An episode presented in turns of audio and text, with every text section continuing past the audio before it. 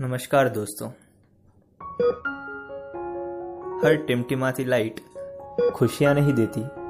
कभी कभी वही खुद वजह होती है खुशी ना होने की। मुझे लग रहा था कि जैसे मैं किसी गहरी नींद से जाग रहा था। वो दोपहर वाली नींद होती है ना, जिसके बाद आपको पता ही नहीं चलता कि अब शाम हो चुकी है या सुबह। वैसी वाली नींद।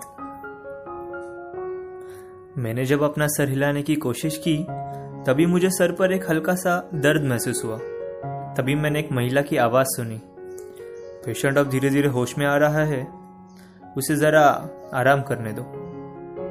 नर्स ने मेरी ओर देख के कहा, मुझे ज़्यादा कुछ डिटेल में याद तो नहीं आ रहा था, पर नीलेश पर मैं अभी भी गुस्सा ही था।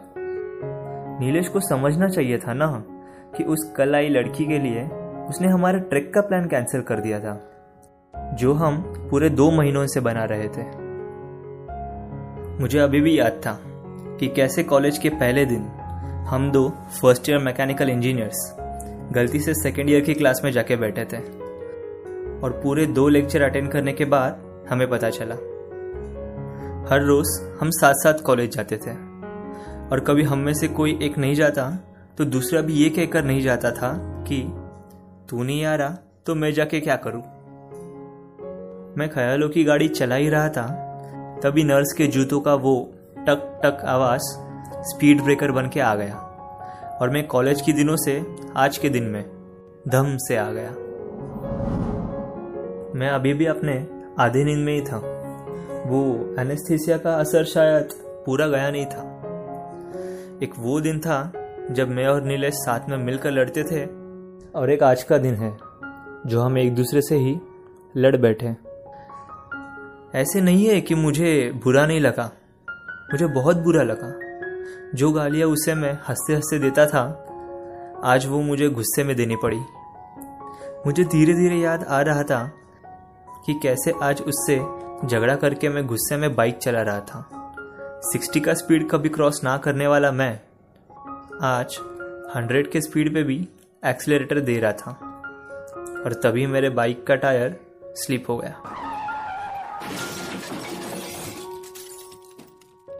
शायद अभी एनेस्थेसिया का असर कम हो चुका था क्योंकि अब मुझे सब आ, स्लो मोशन में नहीं दिख रहा था। मैंने देखा मेरे सारे दोस्त रिश्तेदार मम्मी पापा सब थे पर नीलेश नहीं था। मुझे पता है कि कुछ ही घंटों पहले हम दोनों में बहुत बड़ा झगड़ा हो चुका था। लेकिन फिर भी मैं अपने बेस्ट फ्रेंड को ढूंढ रहा था। एक बार मिलने तो आ जाता। इतना क्या गुस्सा? मैं सोच रहा था। मैंने झिझकते हुए धीरे से पूछा, नीलेश आया था क्या? नीता ने अपने सर पे हाथ मारते हुए कहा, तुम दोनों ना पागल हो एक नंबर के। अपने बगल वाले बेड पर देखो। मैंने सर घुमाकर देखा तो नीलेश था। मुझे खून देते हुए मुस्कुरा रहा था। मेरे कुछ पूछने के पहले ही नीता ने कहा, फालतू में हीरो बनने की क्या ज़रूरत थी? वो जब तुम स्लीप होकर गिर गए थे ना, तभी किसी ने तुम्हारे फ़ोन से लास्ट कॉल पर फ़ोन किया था। और लास्ट कॉल नीलेश का था। मैंने नीलेश को देखते हुए कहा लेकिन तू तो कहीं जाने वाला था ना? नीलेश ने कहा, भाई, तू नहीं आ रहा तो मैं जाके क्या करूँ? मैंने उसे देखते हुए कहा, भाई हैप्पी फ्रेंडशिप डे उसने कहा, आज तो फ्रेंडशिप डे नहीं है, लेकिन हमारा है। मैंने मुस्कुराते हुए कहा